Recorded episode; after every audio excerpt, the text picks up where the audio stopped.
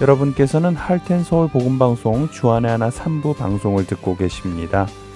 주안의 하나 3부에서는 2017년에 방송된 아브라함의 하나님과 2018년에 방송된 주님 마음의 합한 기도 그리고 은혜의 설교가 준비되어 있습니다. 아브라함의 하나님으로 이어집니다.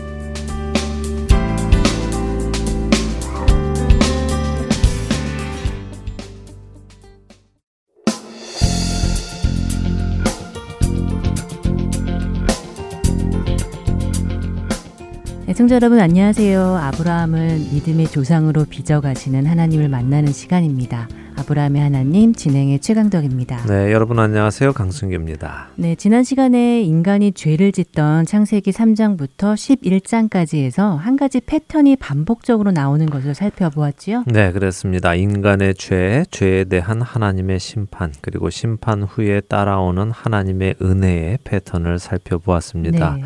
먼저는 아담과 하와의 죄, 에덴 동산에서 쫓겨나는 죄에 대한 하나님의 심판. 그러나 그들이 그렇게 죄인으로 영원히 살지 않도록 생명나무를 지키시는 하나님의 은혜가 있었습니다. 네. 그리고 그 후에 동생을 죽인 가인의 죄와 또 그 죄에 대한 심판으로 그가 땅을 유리하는 자가 되었고요. 네. 어, 그러나 그런 그가 다른 이에게 죽임을 당하지 않도록 하나님께서 표를 주셔서 지키시는 은혜가 있었지요. 맞습니다. 그리고는 창세기 6장에서 온 세상의 죄와 그 죄를 향한 홍수의 심판 그러나 홍수 속에서도 방주를 통해 은혜를 베푸시는 하나님을 또 보았습니다. 그리고는 창세기 11장에서 노아의 후손들이 또다시 하나님을 대적하는 죄를 지었고요. 거기에 대한 하나님의 심판이 그들의 언어를 혼잡하게 하셨고 그들을 지면에서 흩으심으로 나타났습니다. 그리고 그 심판 후에 나타나는 하나님의 은혜가 바로 아브라함이라고 하셨지요. 네, 그렇습니다. 노아의 후손들, 다시 말해 온 세상의 죄에 대한 심판 후에 따라오는 하나님의 은혜는 바로 아브라함을 통한 구원의 시작이었습니다. 네. 그리고 그 구원의 은혜는 오늘까지 그리고 이 세상 끝날까지 이어져 가는 것이지요. 네, 그렇게 생각해 보니까요. 어, 아브라함과 우리가 하나로 연결이 되어 있다는 느낌이 듭니다. 음. 전에는 멀게만 느껴졌었는데요. 어, 이제는 왠지 가까운 음. 사이라고나 할까요? 네, 가까운 사이 맞지요. 아브라함으로 시작된 구원의 은혜가 지금도 이루어지고 있는 중이니까요. 우리가 서로 연결되어 있다는 것이 맞는 말씀입니다. 네. 자, 이렇게 아브라함이 등장하면서 창세기 12장 1절 한 절을 우리가 보면서 신앙의 본질 세 가지도 나누었습니다. 네, 우리가 하나님을 찾는 것이 아니라 하나님이 우리를 찾아오신다는 것, 네. 그리고 하나님이 부르시면 떠나야 한다는 것, 네. 그리고 그 길은 하나님이 인도하신다는 것 이렇게 세 가지를 나누었지요. 예, 잘 기억하셨습니다. 아, 우리 모두는 이렇게 하나님을 만나서 그 부르심을 따라 천국으로 가는 길 위에 있습니다. 네. 그리고 그 길을 오늘도 그분께서 인도해 나가고 계시죠. 음. 자, 오늘도 창세기 12장 1절부터 다시 보도록 하지요. 어, 하나님께서는 아브라함에게 고향과 친척과 아버지의 집을 떠나라고 하십니다. 그리고는 하나님께서 그에게 보여주실 땅으로 가라고 하시죠. 여기서 한 가지 우리가 생각해 보고 넘어가도록 하겠습니다. 하나님께서 아브라함에게 고향을 떠나라고 하십니다. 그런데 고향 하면은 우리는 자신이 태어나서 자란 곳을 생각합니다. 음, 그렇죠. 네, 그래서 종종 이런 질문이 나옵니다. 아브라함은 원래 우르 사람인데 지금 하란에 있지 않습니까? 네. 예, 그런데 하나님께서 내 고향을 떠나라 하시니까 그럼 원래 아브라함의 고향이 하란인가 보다 하는 분들도 계십니다. 아, 고향인 우르는 이미 떠났으니까 말이군요. 네, 물론 대부분의 성경은 이 구절을 고향으로 번역을 했습니다. 하지만 영어 성경은 이 구절을 컨츄리로 대부분 번역을 합니다. 아, 혹은 랜드로 번역을 하기도 하죠. 어, 한국어 성경도 새 번역 같은 경우는 네가 살고 있는 땅이라고 번역을 했습니다. 그래서 꼭 이 단어를 고향으로 생각하지 않으셔도 된다는 말씀을 드리고 싶습니다. 음. 이 단어의 히브리 원어는 에레츠인데요. 어, 이 단어는 대부분 땅, 흙 이렇게 번역이 된 단어입니다. 그래서 저는 이 에레츠라는 단어를 땅이라고 이해하는 것이 더 좋다고 개인적으로 생각을 합니다. 음. 왜냐하면 지금 이 한 구절에 에레츠라는 단어가 두 번이 나오거든요. 어, 에레츠가 두 번 나온다고요? 네. 아, 하나님께서 내가 내게 보여줄 땅으로 가라 하실 때 그 땅이 에레츠이겠군요. 네, 그렇습니다. 그러니까 하나님의 말씀을 이렇게 볼 수 있을 것입니다. 너는 너의 에레츠를 떠나서 내가 네게 보여주는 에레츠로 가라 하는 말씀으로 말입니다. 음. 네가 지금껏 몸 담고 살았던 그 땅을 떠나서 내가 네게 보여주는 그 땅으로 가라는 말씀이죠. 저는 이 안에 많은 의미가 담겨 있다고 생각을 합니다. 우리가 보아왔듯이 태초에 아담 과 하와가 죄를 짓고 그들이 에덴에서 쫓겨나서 계속해서 동쪽으로 동쪽으로 이동해 왔습니다. 그랬지요. 그리고 동쪽으로 가는 것이 하나님으로부터 멀어진다는 또 상징적인 의미를 가지고 있다고 하셨지요. 네, 그렇습니다. 그렇게 동쪽으로 동쪽으로 와서 자리를 잡고 살고 있는 이 땅, 아담과 하와가 떠났고 가인이 떠났고 노아의 후손들이 떠나와서 자리 잡은 이 땅. 이제 이 땅에서 떠나라 하시는 것이죠. 그리고 음. 내가 네게 보여줄 새로운 땅, 내가 인간들과 다시 화목해져서 함께 거할 그 땅, 그곳으로 가라 하시는 하나님의 마음이 이 구절에 담겨 있다고 생각합니다. 음. 그리고 그 다음에 따라오는 친척과 아버지의 집을 떠나는 것에 대한 의미는 이미 다들 잘 아실 것이라고 생각합니다. 친척은 상징적으로 어, 사람을 의지하지 말고 하나님을 의지하라는 말씀이고요. 아버지의 집은 나의 정체성. 어, 그러니까 저는 송이 강 씨죠. 우리 최강덕 아나운서는 최 씨잖아요. 네. 그런데 유대인들은 성이 없었죠. 그래서 보통 누구의 아들 이렇게 소개가 되지 않습니까? 네. 데라의 아들 아브라함, 눈의 아들 여호수아, 이세의 아들 다윗 이런 식으로 말이죠. 음. 그래서 아버지의 집을 떠나라 하는 것은 그의 정체성, 다시 말해 옛 사람을 떠나서 새로운 정체성, 하나님의 백성으로의 새로운 정체성을 가지고 살라는 말씀으로 이해하시면 되겠습니다. 자, 이렇게 하나님께서는 아브라함에게 떠나라고 하시면서 약속을 해 주십니다. 어떤 약속인지 창세기 12장 2절을 읽어 주시죠. 네. 내가 너로 큰 민족을 이루고 내게 복을 주어 내 이름을 창대하게 하리니 너는 복이 될지라. 네, 세 가지 약속을 해 주십니다. 첫째는 너로 큰 민족을 이루겠다. 둘째는 내게 복을 주겠다. 셋째는 네 이름을 창대하게 하겠다 하셨습니다. 네. 자, 이런 하나님의 약속이 당시 아브라함에게는 어떻게 느껴졌을까요? 이것이 정말 가능한 약속이라고 느껴졌을까요? 음, 그러게요. 75세인데 음. 아직 자식이 없는데 큰 민족을 이루시겠다는 하나님의 말씀이 네. 그리 크게 현실적으로 다가오지는 않았을 것 같습니다. 네. 뭐 아직 전혀 가능성이 없는 것은 아니지만 네, 맞습니다. 전혀 가능성이 없는 것은 아니지만 가능성이 희박해 보이죠. 네. 예. 그런 아브라함에게 하나님의 이 약속이 턱하니 믿어지지는 않았을 것입니다. 자, 이런 아브라함의 마음 상태를 생각하면서 우리가 계속해서 보아 나가기를 원합니다.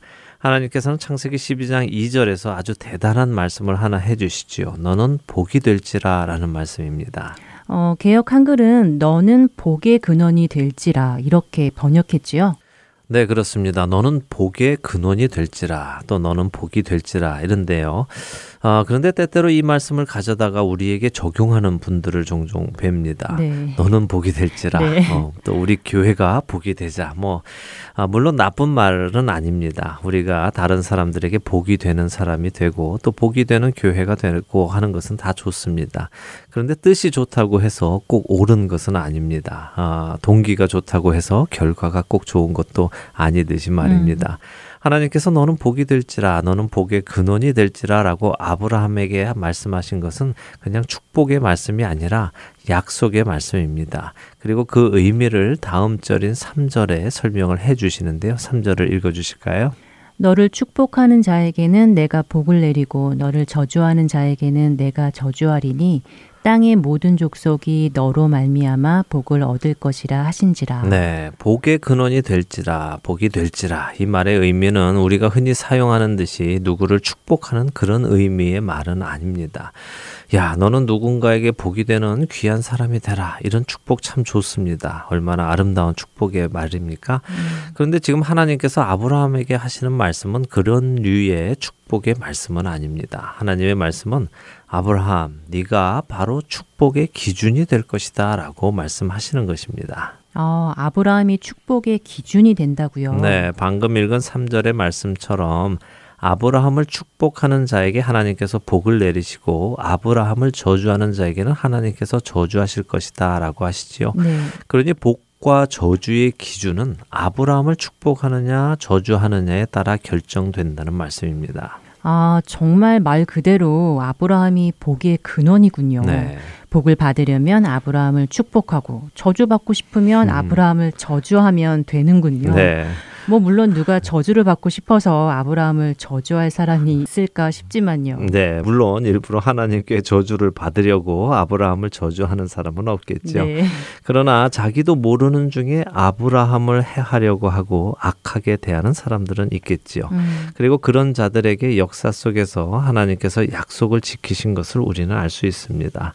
자, 이렇게 창세기 12장 시작 부분에서 많은 시간을 할애하고 있어서 어떤 분들은 야, 이거 언제 끝나나 몇 년 걸리겠다 하실 수도 있으실 텐데요. 그렇지는 않고요. 시작에 기본적인 설명이 좀 필요해서 시간을 가지고 할애하고 있습니다. 네. 앞으로는 조금 더 빨리 진행할 것입니다. 자, 한 가지만 더 생각해 보죠. 우리는 아브라함의 삶을 통해 하나님의 손길을 보기 원한다고 이 프로그램의 제작 동기를 첫 시간에 말씀드렸습니다. 네, 그랬지요. 어, 저는 이 프로그램을 통해 하나님을 향한 아브라함의 믿음이 구체화되어가는 모습을 보면서 우리의 믿음도 구체화되어져 가기를 원합니다. 하나님께서 아브라함을 부르시며 약속하신 세 가지 너로 큰 민족을 이루고 내 이름을 창대하게 하고 너는 복이 될 것이다 하는 이 세 가지의 약속이 아까도 말씀드렸지만 아브라함의 입장에서는 참 믿기 어려운 약속이었을 것입니다.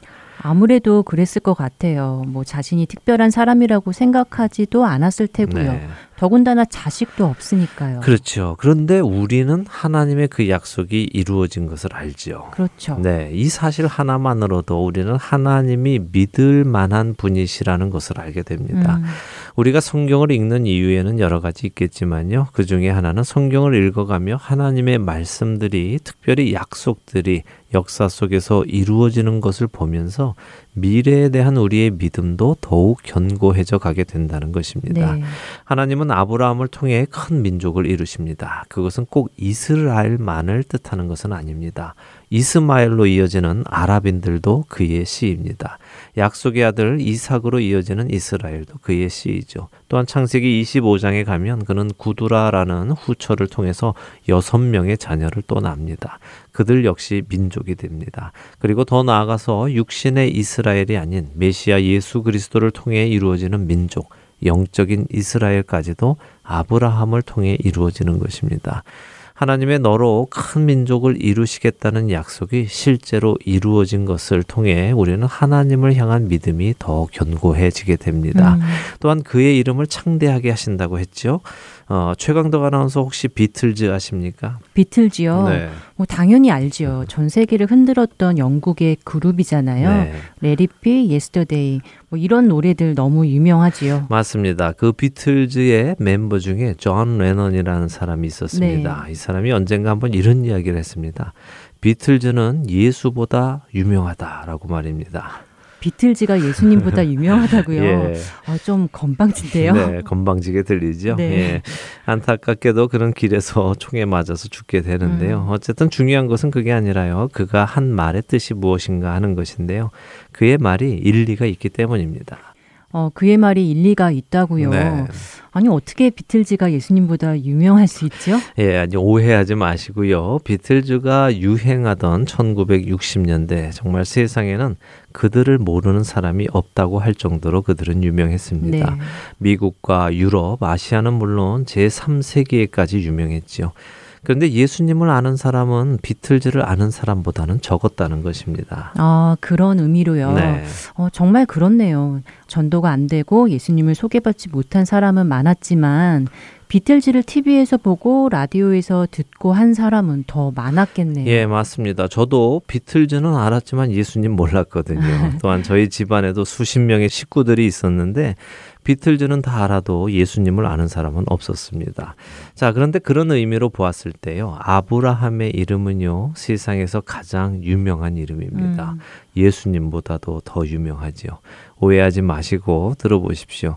예수님의 이름은 크리스천들만 압니다. 물론 다른 종교의 사람들도 들어보기도 어, 한 사람은 있겠죠. 그런데 아브라함의 이름은요, 크리스천들뿐 아니라 이슬람 교도들도 다 압니다. 또한 유대교인들도 다 알지요.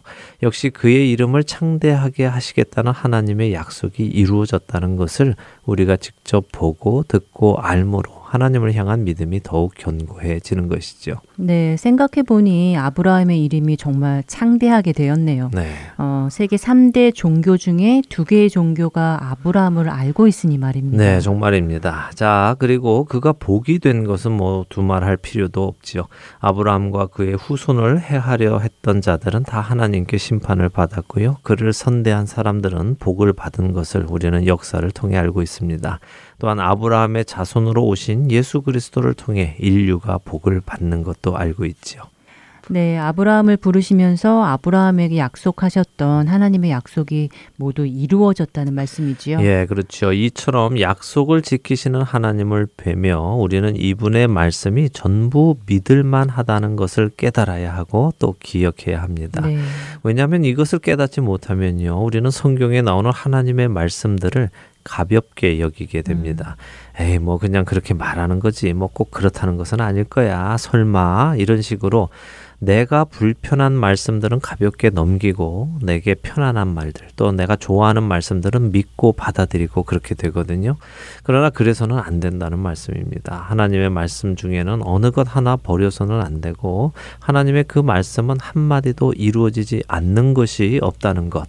그분의 모든 말씀은 반드시 다 이루어질 것이라는 것을 우리가 믿어야 한다는 것입니다. 자, 이제 4절부터 9절까지 보도록 하겠는데요. 4절에 아브라함이 하나님의 말씀을 듣고 그대로 갔다고 하십니다. 그리고 그와 함께 롯도 갔다고 하시죠. 네, 조카 롯도 함께 가는군요. 네. 어, 하나님은 친척을 떠나라고 하셨는데 말입니다. 그러게 말입니다. 물론 아브라함에게 롯은 친척이라기보다는 아들처럼 느껴졌을 것입니다. 음. 죽은 형제의 하나밖에 없는 아들이고 자신은 또 자식이 없는 상태이니까 친척이라고 생각하기보다는 아들로 생각하고 데리고 갔을 것입니다. 네. 어, 이것은 그가 하나님의 말씀에 불순종했다고 하기보다는 아직 그가 하나님의 말씀을 온전히 이해하고 있지 못하다고 보는 것이 옳을 것입니다. 음. 그냥 롯을 피부치로 생각하면서 데리고 가는 거죠. 자, 이렇게 해서 아브라함이 어, 그의 아내 사라와 조카 롯 그리고 모든 소유와 자기 종들을 데리고 가나안 땅으로 들어갔다고 5절은 말씀하십니다. 그리고 6절에 아브라함이 세겜 땅 모래 상수리 나무에 이르렀다고 하시죠. 아, 7절을 한번 읽어 주시겠습니까? 여호와께서 아브람에게 나타나 이르시되 내가 이 땅을 네 자손에게 주리라 하신지라 자기에게 나타나신 여호와께 그가 그곳에서 제단을 쌓고 네. 아브라함이 세겜 땅 모래 상수리 나무에 이르렀을 때 하나님께서 나타나십니다. 저는 이 부분을 조금 자세히 보고 싶은데요. 왜 하나님께서 여기서 나타나셨는가 하는 것을 생각해 보려 합니다. 가라고 하신 가나안 땅에 들어왔으니까 나타나신 것이 아닐까요? 뭐 물론 그럴 것입니다. 그런데 그분이 나타나신 장소가요 특이해서 생각을 해보자는 말씀입니다. 음. 성경은 아브라함이 세겜 땅 모래 상수리 나무에 이르렀을 때 하나님이 나타나셨다고 하십니다. 네. 세겜은 우리가 잘 알듯이 지명이죠. 예루살렘 북쪽인 사마리아에 있는 곳인데요. 이곳에 모래 상수리 나무에 이르렀다고 하십니다. 모래라는 단어는 본다 혹은 가르친다 하는 의미를 가지고 있습니다. 그래서 문자 그대로 번역을 해보면요. 보는 나무, 가르치는 나무라는 뜻이죠. 그래서 이곳을 학자들은 점치는 곳으로 설명을 합니다. 당시 세겜 사람들이 이곳에 와서 신에게 묻고 답을 얻고 하는 그런 곳이죠. 자, 아브라함이 새로운 땅에 들어왔습니다. 아직 지리도 잘 모르고 어디로 가야 할지도 잘 모르죠. 그런데 그 새로운 땅에 들어왔더니 사람들이 점치는 곳이 있습니다. 아브라함이 그곳에 이르게 되었습니다. 어, 어쩌면 아브라함도 이곳에서 기웃거리면서 이제 어디로 가야 하나 이곳 신에게 물어볼까 했을지도 모르겠습니다. 우리가 기억해야 하는 것이 하나 있는데요. 그것은 아브라함이 아직 하나님을 잘 모른다는 것이고요. 그 말씀은 그가 아직 세상, 조금 더 구체적으로는 당시 근동 지방의 문화에 익숙하다는 사실입니다. 음. 그런 그의 모습은 앞으로도 여러 곳에서 나타납니다. 생각해 보세요. 지금 아브라함은 75년 동안 우르라는 곳과 하란이라는 곳에 살았습니다. 그가 살던 우르는 전에도 말씀드렸듯이 당시 근동 지방에서 최고로 큰 달 신을 섬기는 지역이었습니다. 여호수아의 말씀처럼 아브라함의 집안은 그곳에서 다른 신을 섬기며 우상을 만드는 일을 하던 집안이었습니다. 그러니까 다른 신을 섬기는 일이 그에게 특별히 이상한 일이 아니라는 것입니다. 당시의 문화가 그랬으니까요. 그런 그가 지금 가나안 땅에 들어와서 사람들이 점을 치는 그 앞에 다다른 것입니다. 바로 그런 그에게 하나님께서 나타나시지요. 그리고 그에게 약속을 상기시켜 주십니다. 내가 이 땅을 네 자손에게 주겠다. 하나님의 말씀에 아브라함이 그곳에서 재단을 쌓습니다. 근동 문화에서 재단을 쌓는다는 의미 어떤 의미인지 아십니까? 어, 재단을 쌓는다는 의미요. 네. 글쎄요, 그냥 제사를 지냈다는 의미 아닌가요? 예, 제단을 쌓는다는 의미는요, 그 장소를 그 신에게 바친다는 의미입니다. 어. 제사를 지내므로 그 신의 임재를 구하는 것이고, 그 장소를 신에게 바치는 것이죠. 자, 이 아브라함의 행동을 유심히 보아야 합니다. 왜냐하면 지금 그가 어, 우상 숭배가 난무하는 곳에서 더더군다나 세겜 사람들이 모여서 우상 숭배를 하고 점을 치는 모래 상수리 나무 앞에서 하나님께 제단을 쌓고 제사를 드림으로 자신의 신은 하나님이심을 다른 사람들 앞에서 공개적으로 나타내는 것입니다. 공개적으로 하나님을 인정하는 것이죠. 그의 이런 모습 속에서 저는 우리 그리스도인들의 모습, 우리 신앙의 본질을 또 다시 생각하게 됩니다. 세상은 다른 것들을 믿고 섬기고 따르지만 우리는 오직 하나님만을 믿고 섬기고 따른다는 것을 공개적으로 보이는 것이죠. 그리고 그 일에는 담대함과 용기가 필요합니다. 네, 아브라함의 아주 귀한 모습이네요. 예, 귀한 모습이죠. 이런 모습들이 그를 믿음의 조상으로 빚어져 가는 재료가 될 것입니다. 그리고 그런 그도 여러 가지 실수를 하는데요. 이제 다음 시간에 그가 저지르는 첫 번째 실수, 우리가 잘 아는 아내를 누이라 속이는 장면을 보며 아브라함과 또 하나님을 더 알아가기 원합니다. 네, 오늘은 아브라함과 하셨던 하나님의 약속이 역사 속에서 이루어진 것을 살펴보았고 또 그가 드디어 하란을 떠나 가나안에 들어가는 것까지 보았습니다. 네. 어, 가나안에 도착하여 이방 신들을 섬기는 한 가운데서 하나님께 제단을 쌓고 제사를 드리는 그의 귀한 모습도 보았고요. 네. 그와 함께 우리 그리스도인들도 이렇게 이 땅에서 살아가기를 소망해 보며 이 시간 마치도록 하겠습니다. 저희는 다음 주에 찾아뵙겠습니다. 안녕히 계세요. 안녕히 계십시오.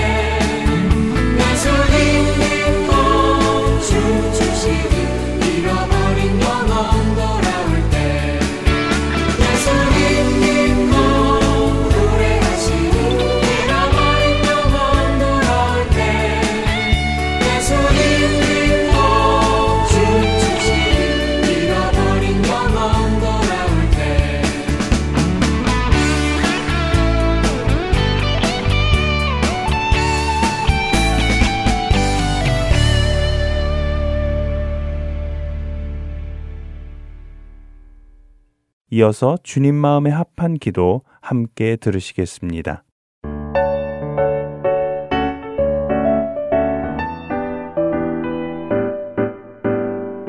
애청자 여러분 안녕하세요. 여러분과 함께 성경 속의 기도들을 살펴보며 우리의 기도를 돌아보는 시간 주님 마음에 합한 기도 진행의 민경은입니다.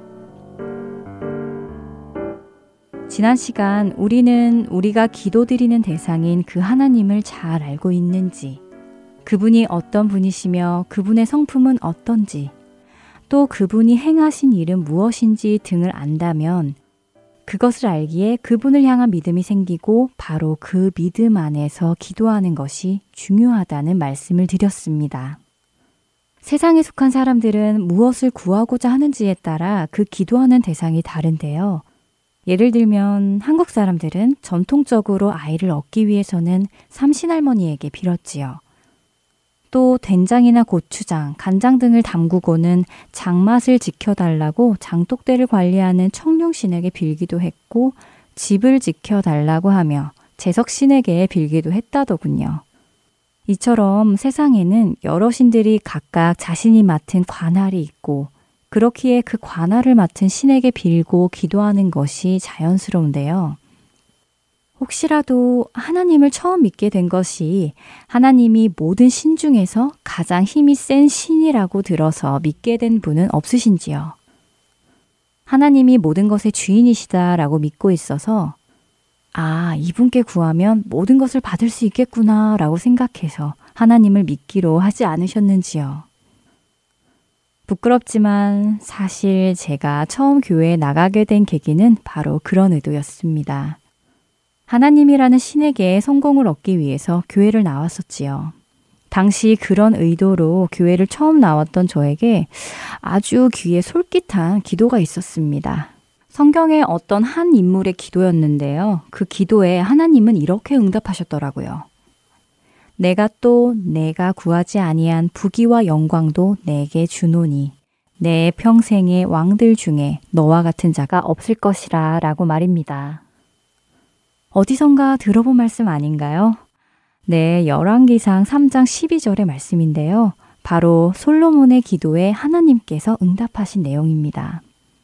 구하지도 않은 부귀와 영광도 준다고 하시니 저는 아주 귀가 솔깃해졌습니다. 저도 그 부귀와 영광을 받고 싶었기 때문이지요. 그래서 저는 솔로몬의 기도를 흉내내며 기도를 한 적도 있었는데요. 혹시 저처럼 솔로몬이 받았던 모든 축복을 받고 싶다라는 마음에 솔로몬의 기도를 흉내내 보신 분 안 계신가요? 저는 처음에 세상에서 성공을 얻기 위한 불순한 의도로 교회를 다니기 시작했기 때문에 솔로몬의 이야기를 들은 후 불을 얻고는 싶은데 대놓고 그렇게 기도하기는 조금 눈치가 보이니 솔로몬처럼 주님 제게 지혜를 주세요 라며 흉내를 낸 적이 있었습니다. 정말 금도끼 은도끼 동화에 나오는 나쁜 나무꾼 같지요. 또 때로는 하나님께서 솔로몬에게 부귀와 영광을 주신 이유가 그가 드린 일천번째 때문이라고 하는 분들도 계십니다. 그래서 우리도 그 부귀와 영광을 선물로 받기 위해 일천번째를 드려야 한다고 하는 분들도 계시지요. 그러나 하나님께서는 정말 내가 내게 무엇을 줄까라고 물으실 때 솔로몬처럼 지혜를 구하면 그 대답에 감동하셔서 지혜는 물론 구하지 않은 것까지 더 많은 것을 주겠노라 라고 하실까요? 1천 마리의 동물을 번제로 드리면 감동하셔서 축복을 주실까요? 그렇게 생각한다면 우리는 하나님을 너무 모르고 있는 것입니다. 솔로몬은 지혜를 구했는데 하나님께서 왜 그렇게 감동하셨을까요? 솔로몬이 구한 지혜가 과연 무엇이길래 하나님께서는 왜 그렇게 기뻐하셨을까요? 솔로몬의 기도를 함께 살펴보며 그 이유를 알아보길 원합니다. 열왕기상 3장 5절부터 10절까지의 말씀을 읽어드리겠습니다. 기브온에서 밤에 여호와께서 솔로몬의 꿈에 나타나시니라. 하나님이 이르시되 내가 내게 무엇을 줄고 너는 구하라. 솔로몬이 이르되 주의 종 내 아버지 다윗이 성실과 공의와 정직한 마음으로 주와 함께 주 앞에서 행함으로 주께서 그에게 큰 은혜를 베푸셨고 주께서 또 그를 위하여 이 큰 은혜를 항상 주사 오늘과 같이 그의 자리에 앉을 아들을 그에게 주셨나이다. 나의 하나님 여호와여 주께서 종으로 종의 아버지 다윗을 대신하여 왕이 되게 하셨사오나 종은 작은 아이라 출입할 줄을 알지 못하고 주께서 택하신 백성 가운데 있나이다. 그들은 큰 백성이라 수요가 많아서 셀 수도 없고 기록할 수도 없사오니 누가 주의 이 많은 백성을 재판할 수 있사오리이까. 듣는 마음을 종에게 주사 주의 백성을 재판하여 선악을 분별하게 하옵소서. 솔로몬이 이것을 구함에 그 말씀이 주의 마음에 든지라. 무엇을 줄고 너는 구하라는 하나님의 음성에 솔로몬이 어떻게 대답했는지 다시 보겠습니다. 솔로몬은 먼저 자신의 아버지 다윗에게 임한 하나님의 은혜를 찬양합니다. 그리고는 자신이 이렇게 아버지 다윗의 뒤를 이어 왕이 된 것 역시 하나님의 은혜임을 분명히 고백하지요. 하지만 그런 은혜 속에서도 솔로몬은 자신을 종으로 부르며 작은 아이라고 주 앞에서 겸손한 모습으로 주님을 경외하는 마음을 드러냅니다. 그리고는 자신이 작은 아이이므로 부족하고 그런 부족한 자이기에 하나님께서 택하신 백성을 재판할 능력이 없음을 고백하지요. 백성을 재판할 능력이 없다는 것은 그들을 잘 이끌 능력이 자신에게 없다는 것을 고백하는 것입니다. 솔로몬의 기도 속에서 우리는 그가 왕이 되었다고 해서 백성들 위에 군림하려 드는 사람이 아님을 봅니다. 그는 오히려 왕이란 하나님을 대신하여 그 백성을 올바로 이끌어야 함을 정확히 알고 있었지요. 그래서 그는 하나님의 택하신 이스라엘 백성들을 경홀히 여기지 않고 주께서 택하신 주님의 백성을 잘 섬기고 싶어 하는 마음을 하나님께 드러냅니다. 이 백성들을 옳은 길, 선한 길로 인도할 지혜를 주세요. 하나님의 귀한 백성이니 제가 그 일을 잘 감당할 수 있도록 말입니다. 라고 한 것이지요. 바로 그런 기도였기에 그 기도가 하나님의 마음에 들었다고 성경은 말씀하십니다. 하나님의 마음에 합한 기도인 것이지요. 이제 왜 하나님께서 지혜를 달라던 그의 기도를 기쁘게 받으셨는지 이해가 됩니다. 솔로몬이 지혜를 구한 것은 그가 물질에는 더 이상 욕심이 없어서 저는 지혜나 주세요 라고 했더니 하나님께서 그래, 내가 물질에는 욕심이 없구나. 착하다 라고 하시며 복을 주신 것이 아니라 내가 나의 택한 백성을 그처럼 귀히 여기고 그들을 나를 대신하여 옳은 길로 인도하기 위해 거기에 필요한 지혜를 구하니 참 기특하구나, 감동이구나 하신 것이 아니겠습니까? 그래서 하나님은 이렇게 답하십니다. 이에 하나님이 그에게 이르시되 내가 이것을 구하도다 자기를 위하여 장수하기를 구하지 아니하며 부도 구하지 아니하며 자기 원수의 생명을 멸하기도 구하지 아니하고 오직 송사를 듣고 분별하는 지혜를 구하였으니 내가 내 말대로 하여 내게 지혜롭고 총명한 마음을 주노니 내 앞에도 너와 같은 자가 없었거니와 내 뒤에도 너와 같은 자가 일어남이 없으리라. 내가 또 내가 구하지 아니한 부귀와 영광도 내게 주노니 내 평생의 왕들 중에 너와 같은 자가 없을 것이라. 내가 만일 내 아버지 다윗이 행함 같이 내 길로 행하며 내 법도와 명령을 지키면 내가 또 내 날을 길게 하리라. 솔로몬이 깨어보니 꿈이더라. 이에 예루살렘에 이르러 여호와의 언약궤 앞에 서서 번제와 감사의 제물을 드리고 모든 신하들을 위하여 잔치하였더라. 열왕기상 3장 11절에서 15절의 말씀입니다. 그렇습니다. 솔로몬이 구한 것은 예수님의 말씀처럼 먼저 그의 나라와 그의 의를 구한 것입니다. 그렇기에 하나님께서 이 모든 것을 그에게 더하신 것이지요. 하나님의 마음에 합한 기도는 어떤 기도였겠습니까? 바로 경외하는 마음으로 그분의 나라와 그분의 의를 구하는 기도인 것입니다. 그런 기도를 드리는 우리가 된다면 우리도 주님 마음에 합한 기도를 드리게 될 것입니다. 주님 마음에 합한 기도 다음 주에 뵙겠습니다. 안녕히 계세요.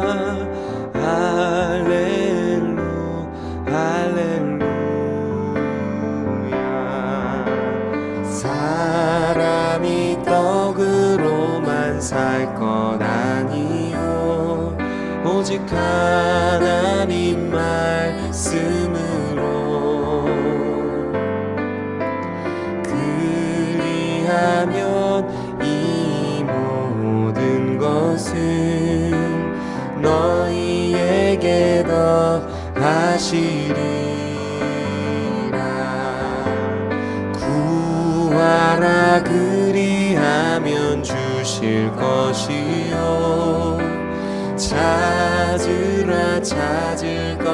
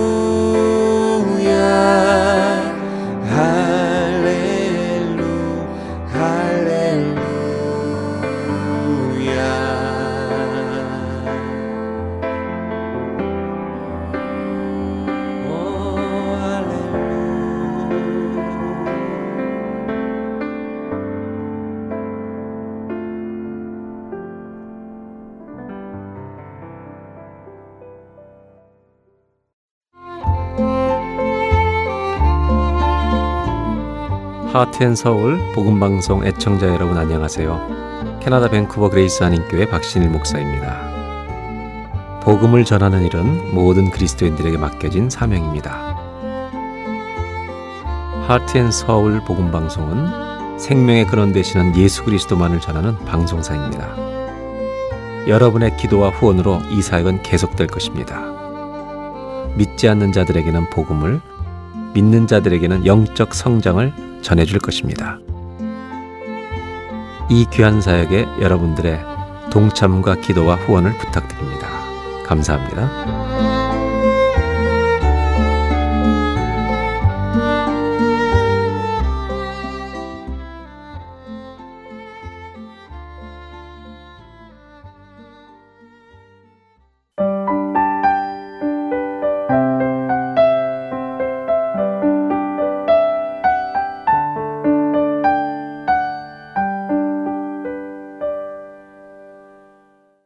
은혜의 설교 말씀으로 이어드립니다.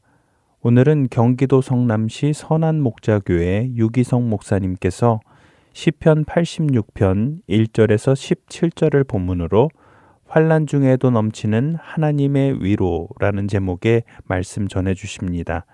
은혜의 시간 되시기 바랍니다.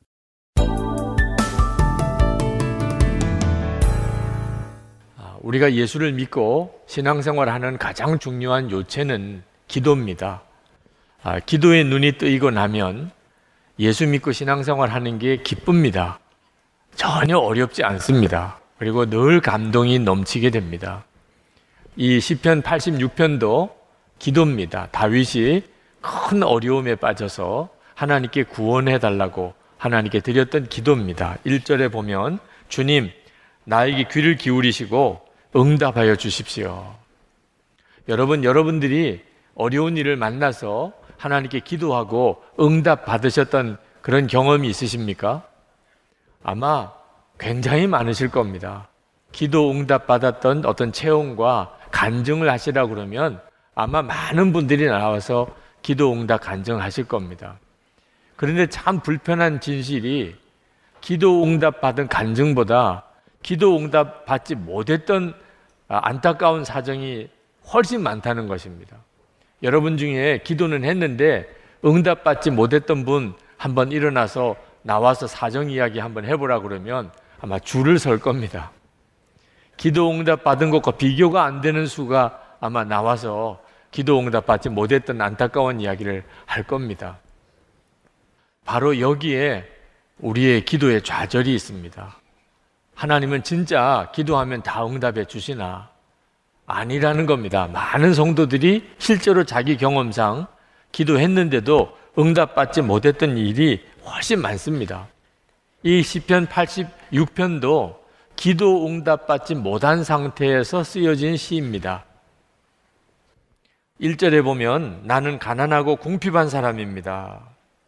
3절에 보면 내가 온종일 주님께 부르짖습니다.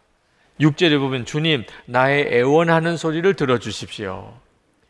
지금 다윗이 하나님으로부터 자기가 기도한 것에 해결을 받지 못하고 있습니다.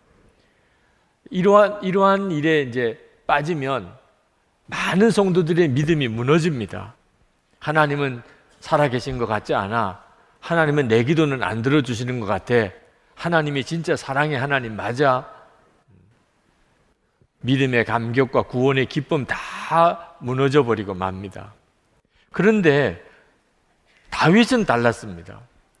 시편 86편에 보면 분명히 지금 다윗도 하나님으로부터 응답받지 못한 상태에 있음에도 불구하고 다윗은 여전히 하나님을 찬양하고 감사하고 믿음을 고백합니다. 그리고 하나님과의 어떤 친밀함이 이 시편 86편에 여전히 드러나 있습니다. 저는 그게 너무 부러웠습니다. 시편 86편을 묵상하면서 여러 번 눈물이 났었습니다.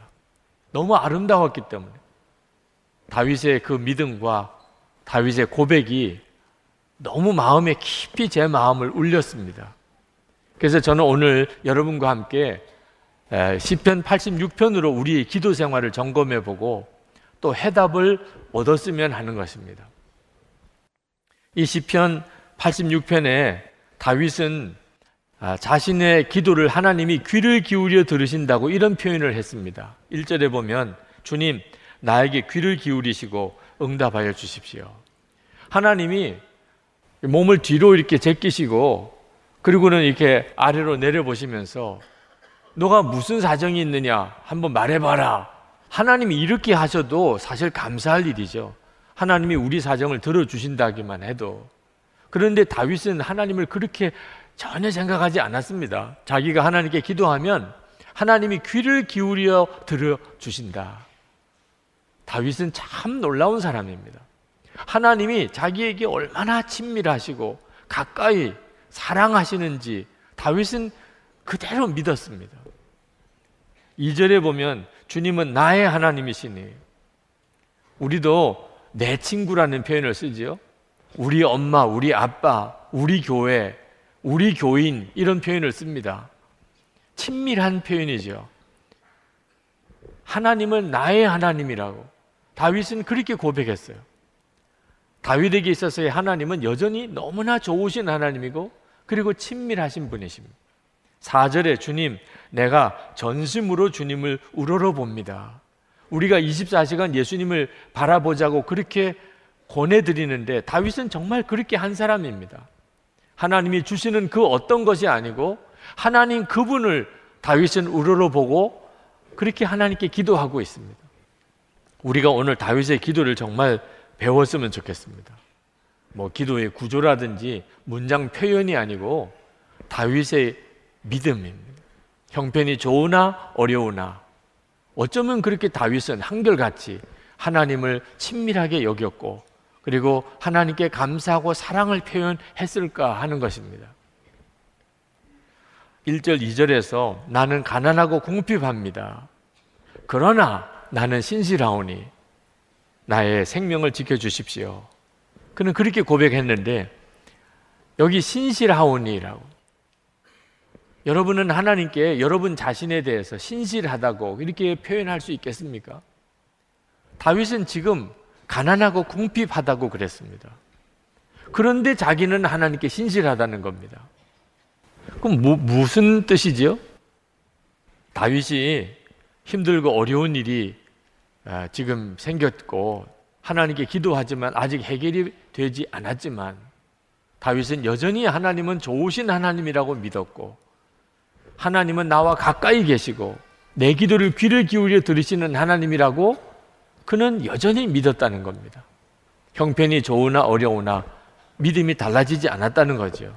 5절에 보면 다윗이 이렇게 표현합니다. 주님, 주님은 선하시며 기꺼이 용서하시는 분, 누구든지 주님께 부르짖는 사람에게 사랑을 한없이 베푸시는 분이십니다. 그냥 요 구절만 따서 읽으면 뭐 성도들이 하나님께 드리는 신앙 고백이죠. 그러나 다윗이 너무나 어려운 형편에서 가난하고 궁핍한 가운데서 이런 고백을 드리고 있다는 것을 주목해 봐야 되는 겁니다. 이런 경우를 신실하다고 말합니다. 우리가 흔히 하나님을 믿습니다. 하나님은 사랑이십니다. 이렇게 고백을 하다가도 어려운 일이 생기고 나면 그 어려운 일이 아주 심하거나 또는 오래 가면 금방 마음이 변합니다. 하나님 왜 이러시는지 몰라. 하나님이 진짜 정말 살아계시는 한 거야? 하나님 나 사랑하시는 거 맞을까? 어려운 일이 닥쳐 보아야 그 사람의 믿음이 진짜 어떤 믿음인지 드러나는 겁니다. 그런데 다윗은 어려운 처지에서 하나님을 여전히 좋으신 하나님, 사랑의 하나님으로 고백하고 있다는 거죠. 이것이 다윗이 말하는 신실함입니다. 8절에 다윗이 이렇게 고백합니다. 주님, 신들 가운데 주님과 같은 신이 어디에 또 있습니까? 주님이 하신 일을 어느 신이 하겠습니까? 여러분, 종교는 다 같지 않습니다.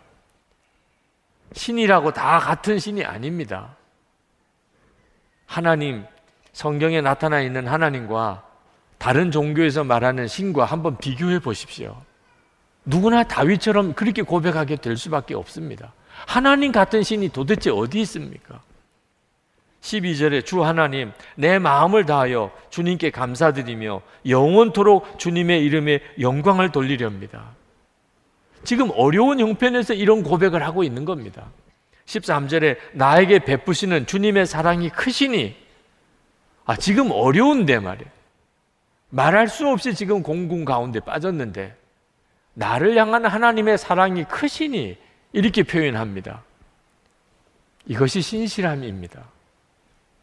다윗은 자기가 어려움을 처해서 그 그리고 묵상하는 중에 아 자기가 뭔 잘못한 것을 깨달았던 것 같습니다.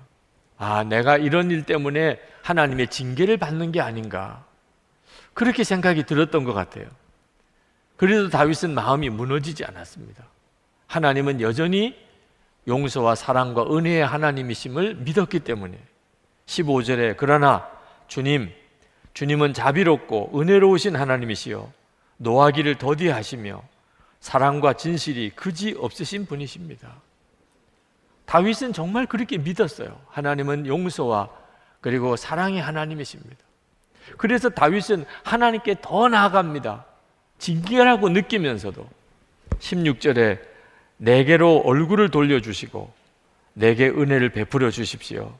주님의 종에게 힘을 주시고 주님께서 거느리신 여종의 아들에게 구원을 베풀어 주십시오. 내게로 얼굴을 돌려주시고 여러분 어린아이가 엄마한테 혼이 났는데 엄마가 아주 얼굴이 화가 나서 보려고도 안 합니다. 그때 엄마에게 가서 그 엄마의 화가 난 얼굴을 자기에게로 이렇게 돌려서 그렇게 돌리는 어린 아이의 모습을 보는 것 같잖아요. 누가 도대체 하나님께 그렇게 할 수 있겠어요? 다윗은 하나님께서 화가 나셨나? 그래도 하나님 얼굴을 돌려주세요. 이렇게 표현할 수 있는 이 다윗의 믿음과 친밀함이 너무너무 부러운 것입니다. 우리가 하나님께 기도할 때 응답이 되느냐 안 되느냐 하는 문제도 중요하지만 기도 중에 이런 친밀함을 놓칠 수, 놓치지 않을 수 있다면 그러면 얼마나 놀라운 일이 벌어질까? 다윗은 도대체 어떻게 이렇게 그 어려움 중에도 기도가 아직도 응답되지 않은 그런 어려움 상황에 있으면서도 하나님을 이렇게 친밀하게 느낄 수 있었을까요? 놀라운 고백이 마지막에 나옵니다. 17절 마지막에 다윗이 이렇게 고백합니다. 주님, 주님께서 친히 나를 돕고 위로하셨습니다. 위로하셨다는 거예요. 자, 하나님이 기도한 대로, 다윗의 기도한 대로 응답해 주시진 않았습니다. 그런데 위로하셨다는 거예요. 위로를 받았다는 겁니다. 여러분, 우리가 잘 아셔야 합니다. 다윗이 어째서 이렇게 그 어려움 중에도 하나님께 구원해 달라고 그렇게 하나님께 매달리는 그 상황 속에서도 하나님은 사랑의 하나님이시고 하나님은 은혜의 하나님이시고 하나님은 그렇게 친밀하신 분이라고 믿을 수 있었을까요?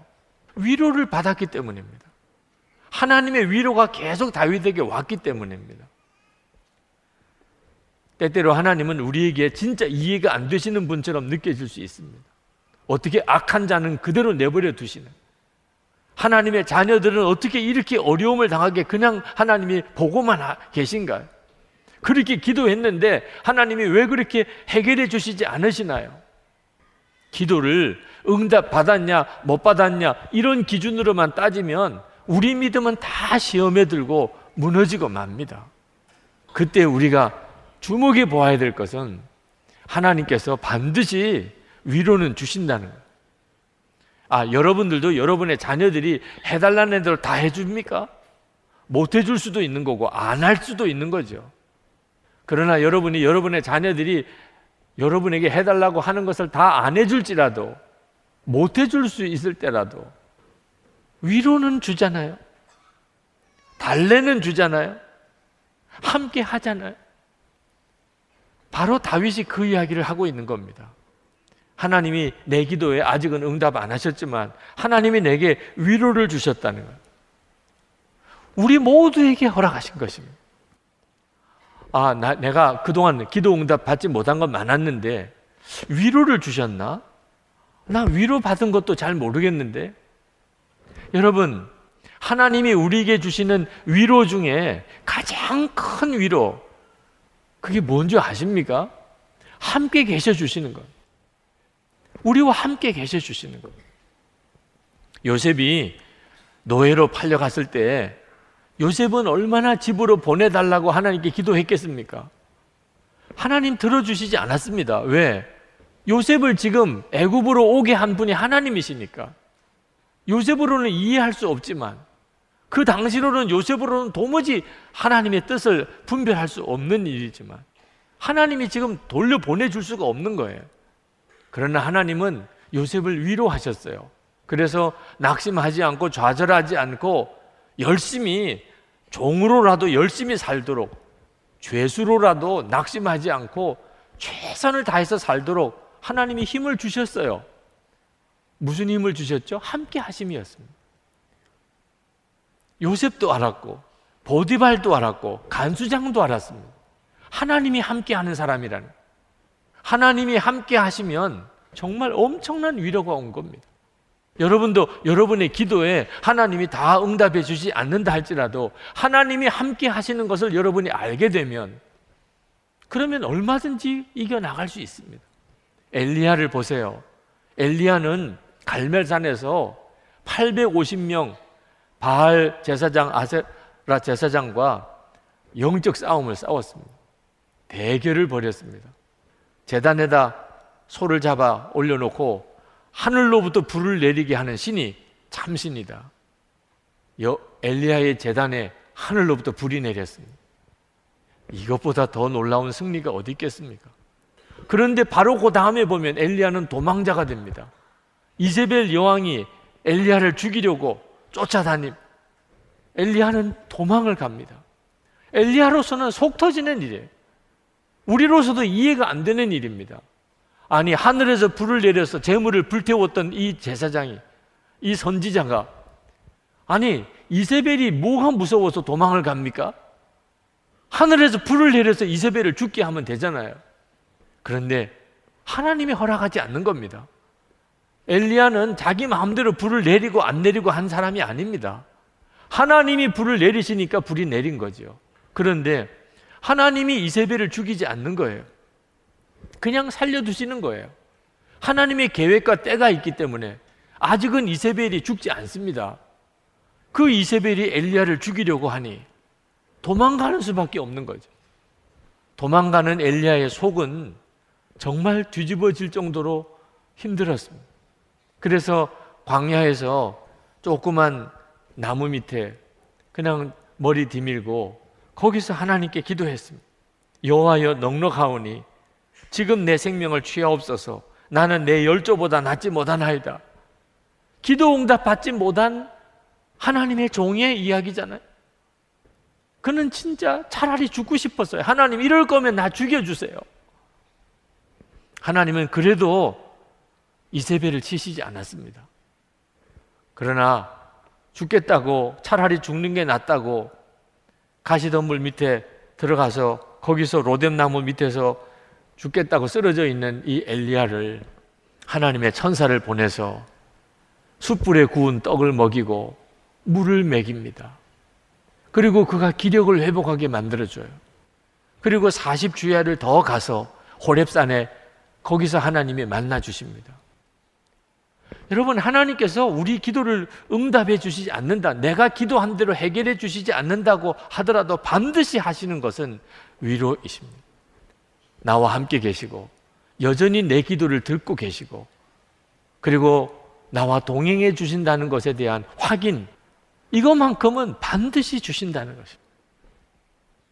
큰 어려움에 빠진 여성도 한 분이 기도를 받으시겠다고 오셨어요. 그 분이 겪고 있는 어려움을 너무나 잘 알고 있기 때문에 그저 기도해 드릴 수 있었지만 그분이 정말 뭘 기도받기를 원하시는지 한번 물어봤어요. 기도 제목이 무엇이냐고. 그랬더니 그분이 하는 이야기가 너무 많은 어려움 때문에 기도 제목도 참 많지만 그러나 제가 오늘 목사님에게 와서 꼭 기도받고 해결받고 싶은 것은 예수님께서 정말 내 마음이 계신지를 알고 싶다는 예수님께서 정말 내 마음이 계신가? 그것만 분명하다면 그런 마음의 소원이 든다는 것. 여러 가지 어려운 문제가 많지만 주님은 진짜 나와 같이 계실까? 목사님, 그게 정말 궁금하고 그 기도를 받고 싶습니다. 제가 그분에게 기도하기 전에 우리가 교회에서 처음 새가족 양육을 받을 때 구단원에 나오는 메시지. 예수님의 사람 제자 훈련 할때 이단원에 나오는 메시지. 예수 믿은 성도 안에 예수님이 함께 계시는 증거. 그걸 성경 구조를 통해서 하나하나 말씀을 드렸어요. 예수님을 정말 주님이라고 고백하십니까? 그러면 주님이 당신 안에 계신 것입니다. 당신은 하나님을 아버지라고 부르고 기도하십니까? 그러면 주님이 당신 안에 계신 것입니다. 당신은 말씀을 들을 때 기도를 찬양을 들을 때 은혜가 되십니까? 그러면 성령께서 그렇게 하시는 것입니다. 당신은 사랑하고 용서하라는 마음이 자꾸 마음속에 일어나십니까? 그러면 성령께서 그렇게 하시는 것입니다. 당신은 잘못했을 때 하나님 뜻대로 살지 못했을 때 성령의 근심을 느끼십니까? 그것은 성령께서 그렇게 하시는 것입니다. 그러니까 성령의 근심이라고 하는 거죠. 당신의 마음속에는 하나님을 위해서 무언가 하고 싶은 마음이 있습니까? 성령께서 그런 마음을 주신 것입니다. 당신은 당신 주변에 있는 가족이나 친척들, 주위 사람들을 전도해서 예수 믿게 하고 싶은 마음이 있습니까? 바로 그것이 당신 안에 계신 주님이 하시는 일입니다. 하나하나 말씀을 드릴 때 그분이 막 울기 시작하셨어요. 너무 놀라우니까. 주님이 나와 함께 계시다는 사실이 하나하나 분명하게 확인이 되면서 그는 너무 울었어요. 주 예수님 우리와 함께 계시면 그러면 갑자기 내 상황과 문제가 다 달리 보여요. 하나님이 몰라서 내 기도 안 들으시고 모르시고 계신 거 아니구나. 하나님이 능력이 없어서 내 기도 지금 듣고 들어주지 않는 거 아니구나.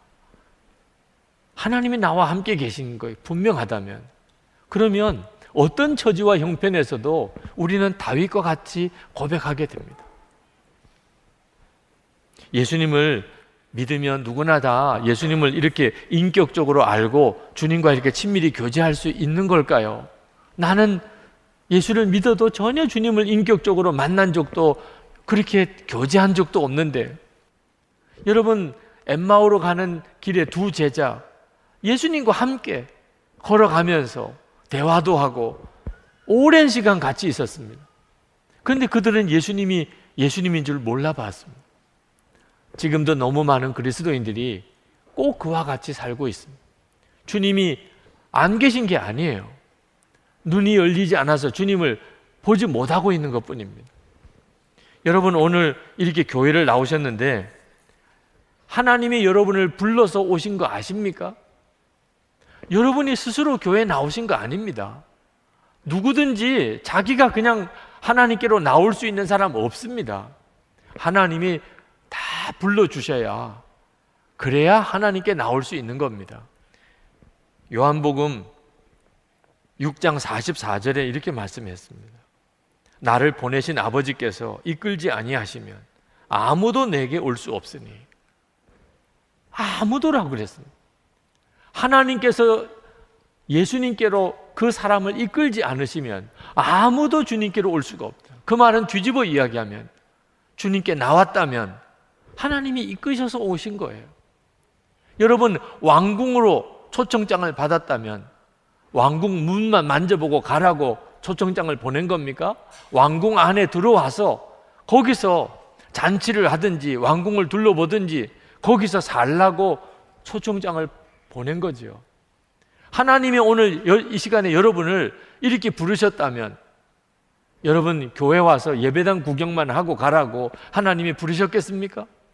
예수님이 나를 따르라 이렇게 부르셨다면 예수님과 함께 먹고 예수님과 함께 살면서 주님과 동행하자고 부르신 거 아니에요? 여러분들은 놀라운 삶으로 부르심을 받았다는 사실을 믿으셔야 돼요. 그저 교회만 왔다가 예배당 구경만 하고 예배 자리에 잠깐 참석했다가 가는 거 아닙니다. 한 주간 내내 힘들게 살다가 영적으로 메마른 상태에 살다가 잠깐 한 시간 찬송하고 기도하고 설교 듣고 또 한 주간 내내 영적으로 메마르고 힘든 상황 속에 그렇게 살도록 우리가 부름을 받은 줄 아십니까?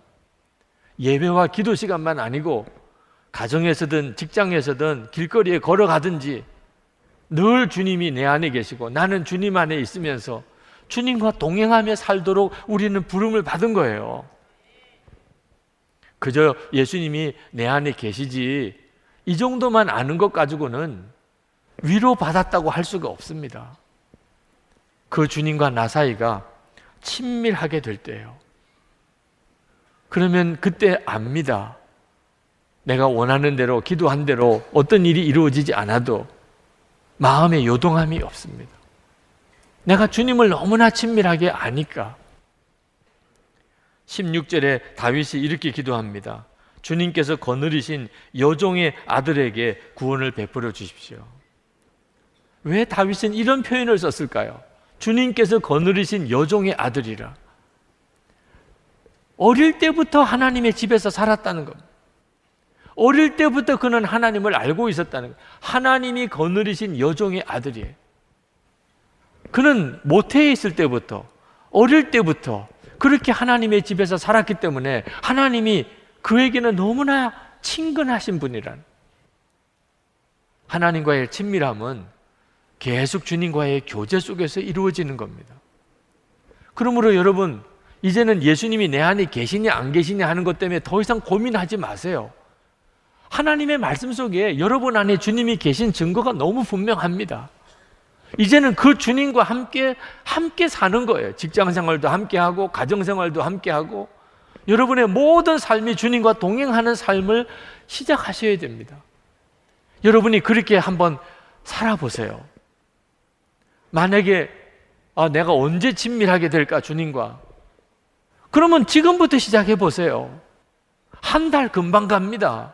1년 금방 갑니다. 지나고 보니까 얼마나 금방 지나갔습니까? 한 달쯤 주님과 온전히 주님을 바라보고 주님과 동행하고 살아보시면 여러분이 느끼세요. 내 삶이 완전히 달라졌다는 것. 여러분 1년 동안만 주님과 동행하는 삶을 여러분이 살아본다면 내년 여러분 다윗을 충분히 이해하게 돼요. 다윗의 기도가 구구절절히 여러분의 기도가 됩니다. 다윗이 하나님과 친밀함을 누리고 나니까 기도 응답 받았냐 안 받았냐는 건 더 이상 문제도 안 돼요. 왜? 기도하면 하나님의 위로가 계속 오니까. 엘리야가 갈멜산에서는 하늘에서 불이 떨어지더니 하나님이 왜 저 이세벨은 그냥 살려두는지 이해할 수가 없었어요. 엘리야가 낙심해서 쓰러졌을 때 하나님은 까마귀를 통해서 숯불에 구운 떡을 먹이고 물을 먹이시고 그리고 그 종을 낙심해서 다시 위로하여 일으키셨어요. 하나님은 오늘 우리에게도 떡과 포도주로 성찬을 우리에게 주십니다. 저는 말할 수 없는 하나님의 위로라고 생각해요. 여러분 중에는 솔직히 낙심한 분 있으실 거예요. 하나님이 진짜 나 사랑하시나? 하나님이 나 알기는 아실까? 하나님이 왜 내 기도는 이렇게 들어주시지 않으시지? 그런 분들이 이 시간에 많으실 거예요. 우리 주님이 여러분에게 말씀하십니다. 주님의 때와 하나님의 방법이 있는 거예요. 여러분은 도무지 이해할 수 없는 하나님의 섭리도 있습니다. 그러나 하나님은 위로는 반드시 주십니다. 내가 너와 함께 하잖아. 내 살과 피야. 도무지 우리가 도무지 믿지를 못하니까 그냥 말씀으로는 도무지 믿지를 못하니까 우리가 입으로 씹고 그리고 혀로 맛을 보면서 그렇게 주님은 우리에게 확인해 주시는 내가 너와 한 몸이잖아. 내가 너와 한 몸이잖아. 우리 주님이 나와 함께 계시는 것을 내가 알고 나면 그 다음에는 무슨 문제가 해결되고 안 해결되고 문제는 더 이상 내게 관심이 없어집니다. 주님이 나와 함께 하시는 것이 이렇게 분명하니 주님, 저는 주님 한 분이면 충분합니다. 우리의 마음의 생각과 소원이 완전히 달라지고 막. 여러분, 다윗이 하나님 한 분이면 충분했습니다. 다윗은 위대한 왕이었지만 그는 위대한 왕이 되게 해달라고 기도한 적 없어요. 그렇지만 다윗은 위대한 왕이 됐습니다. 하나님 한 분이면 충분하니까. 다윗에게 있어서는 시험될 일도 많았고 실족할 일도 많았지만 다윗은 계속 하나님이 이끄시는 그 길을 갈 수 있었던 것입니다. 오늘 여러분도 다윗과 같은 믿음을 갖게 되기를 축복합니다.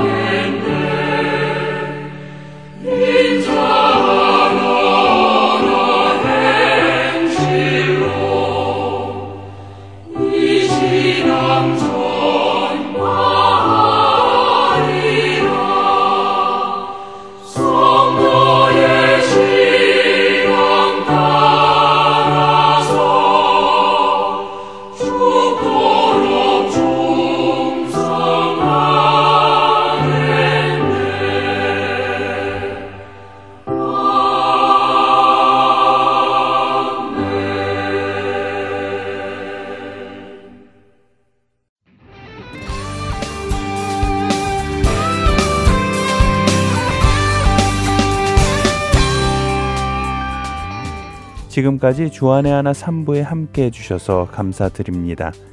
다른 방송들을 더 듣고 싶으신 분들은 홈페이지 www.heartandsoul.org에서 특별 방송을 클릭하셔서 들으실 수 있습니다.